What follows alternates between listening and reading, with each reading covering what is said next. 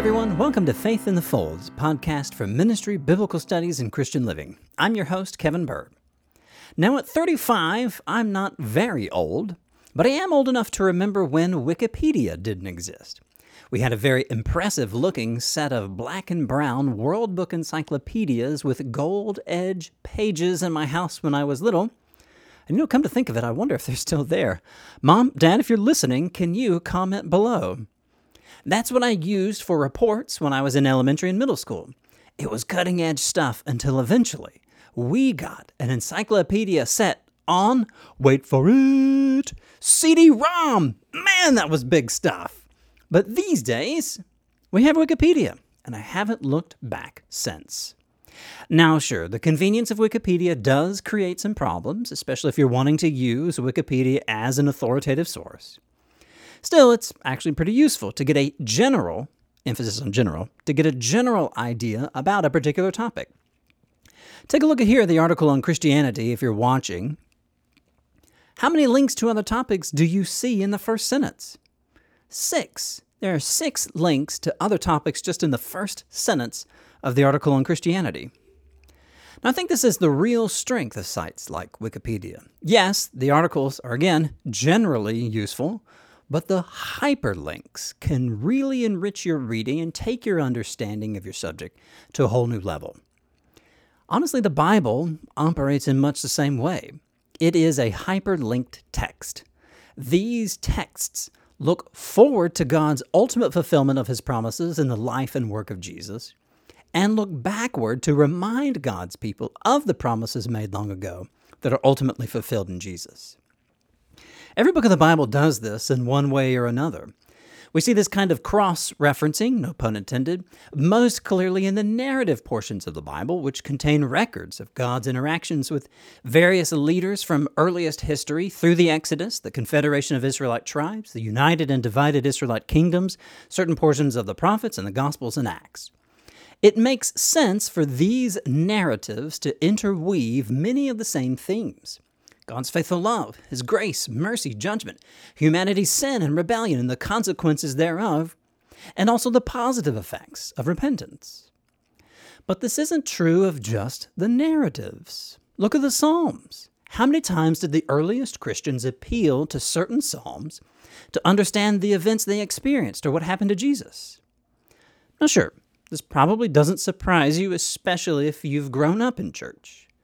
But did you know the book of Proverbs is hyperlinked in much the same way. Yes, Proverbs refers to things in the past and foreshadows things to come in the future, but in a way unlike the rest of the Old Testament. Let me introduce you to Lady Wisdom, and in just a bit, she's going to tell us about Jesus. One of the first things we need to keep in mind about the book of Proverbs is that the primary audience for Proverbs is a young man. Proverbs 1, verse 8 makes this clear Hear, my son, your father's instruction, and do not forsake your mother's teaching. Now, obviously, the wisdom of Proverbs is available to everyone, but if we keep in mind the primary audience of Proverbs is a young man, it's easier to understand one reason for why wisdom is personified throughout Proverbs as a woman worth getting to know. Old Testament scholars often refer to her as Lady Wisdom. Another reason why wisdom is personified as a woman is this. In Proverbs 1, verse 20 and following, the Hebrew word for wisdom is grammatically feminine, kind of like how la mesa, Spanish for the table, is also grammatically feminine. This fact of Hebrew grammar is another reason why wisdom is personified as a woman. Now let's take a look at Proverbs 1, verses 20 through 21. Wisdom cries out in the street. In the squares, she raises her voice. At the busiest corner, she cries out. And at the entrance of the city gates, she speaks. Later on in Proverbs 9, verses 4 through 6, Lady Wisdom herself speaks.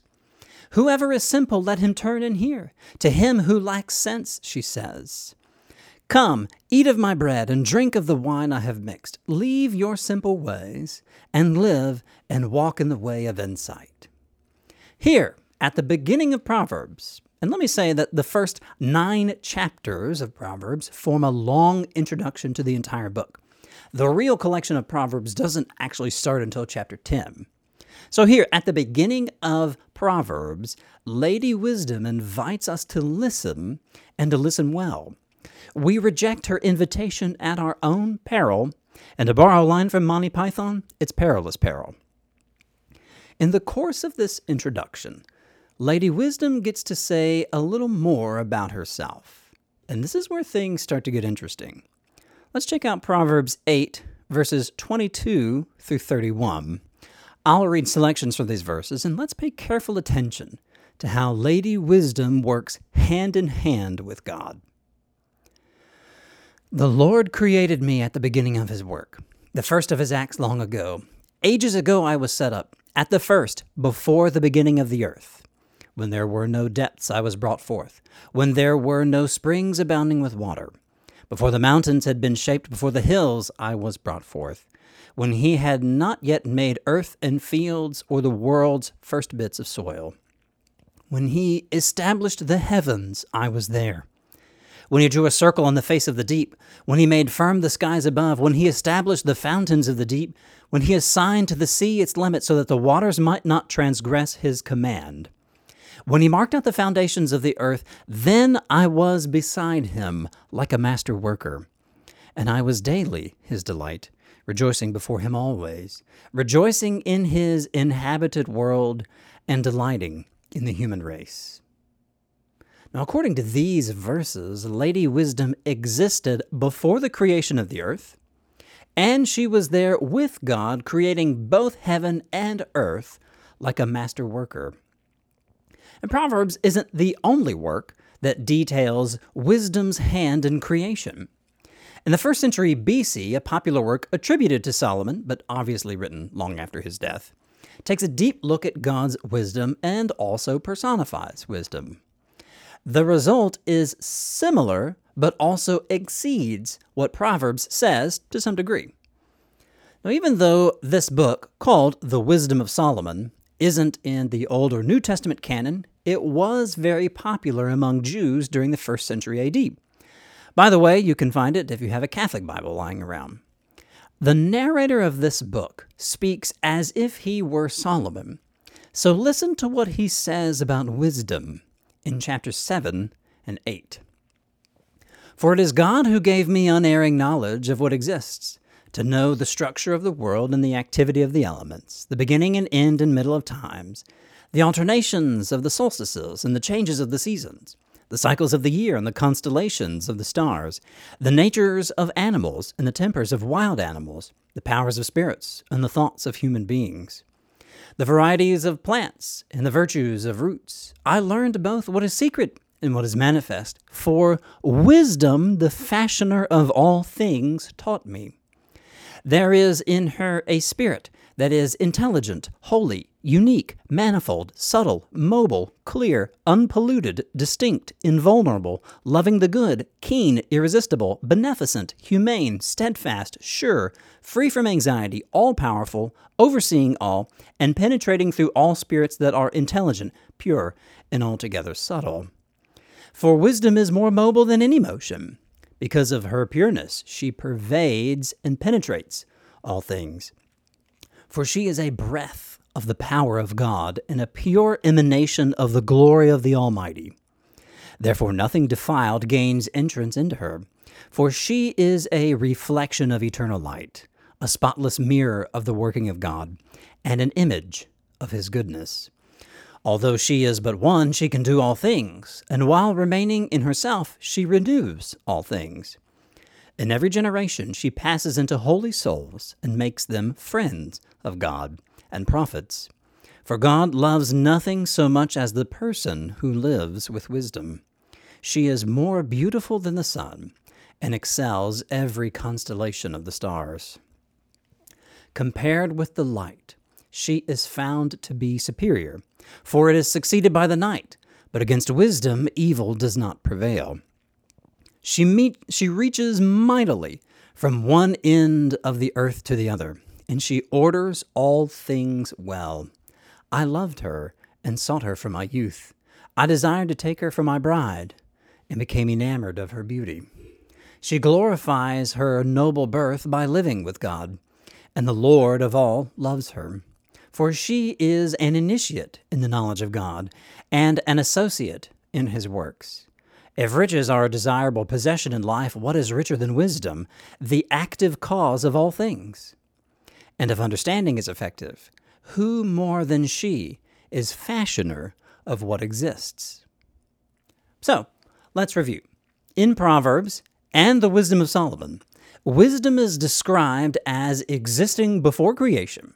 She plays an active role in creating with God and is the image of God's goodness. Okay, New Testament Christians, who does this remind us of? I hope you see clear connections with what is said about wisdom and with what the New Testament says about Jesus. Let's take a look at John 1, verses 1 through 3. In the beginning was the Word, and the Word was with God, and the Word was God. He was in the beginning with God. All things were made through him, and without him nothing was made that has been made. John makes this clear. Jesus was in the beginning with God and created the world with God. But we could also turn to Colossians 1, verses 15 through 19. He is the image of the invisible God, the firstborn of all creation. For by him all things were created in heaven and on earth, visible and invisible, whether thrones or dominions or rulers or authorities, all things were created through him and for him. And he is before all things, and in him all things hold together. And he is the head of the body, the church. He is the beginning, the firstborn from the dead, that in everything he might be preeminent. For in him all the fullness of God was pleased to dwell.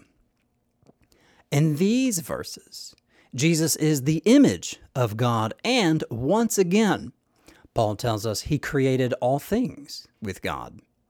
The book of Hebrews also says similar things about Jesus. Hebrews 1, verses 1 through 3. Long ago, and at many times and in many ways, God spoke to our fathers by the prophets. But in these last days he has spoken to us by his Son, whom he appointed the heir of all things, through whom he also created the world. He is the radiance of the glory of God, and the exact imprint of his nature, and he upholds the universe by the word of his power. After making purification for sins, he sat down at the right hand of the Majesty on high. Now, occasionally, a certain book of the Bible will make a unique contribution to our understanding of Jesus. Here's an example. The Gospel of John reports a series of I am statements by Jesus that are unique to his gospel. Jesus says in the Gospel of John, I am the resurrection and the life. I am the way, the truth, and the life. I am the vine, and so on. Another example is this the book of Hebrews is the only book in the New Testament that describes Jesus as a priest in the order of Melchizedek. If we didn't have the Gospel of John or Hebrews, we might not understand how Jesus fits or operates in these ways. But when we compare what is said about wisdom in Proverbs and the wisdom of Solomon with what not just one, but three different authors in the New Testament say, it's crystal clear to me what the New Testament authors were doing. Because of how well known Proverbs and the wisdom of Solomon were in the first century AD, John, Paul, and the author of Hebrews, and I think the strongest case is that someone other than Paul wrote it. But these authors were aware of what many Jews in their day already thought about wisdom. So when it came time to describing the extraordinary greatness of Jesus, they had ready made categories they could point to.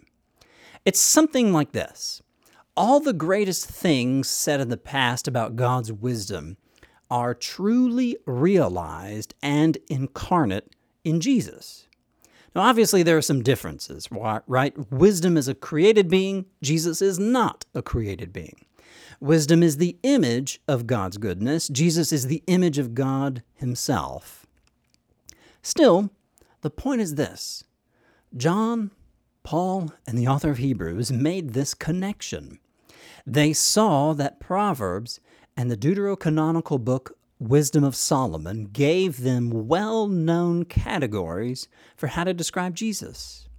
Basically, it's like they said, Y'all have heard these things about wisdom, so we're here to tell you that Jesus is the incarnate wisdom of God, and guess what? He's even more than that. They read Proverbs like the hyperlinked text that it is, and saw that the truest and fullest expression of God's wisdom is His Son, Jesus the Christ.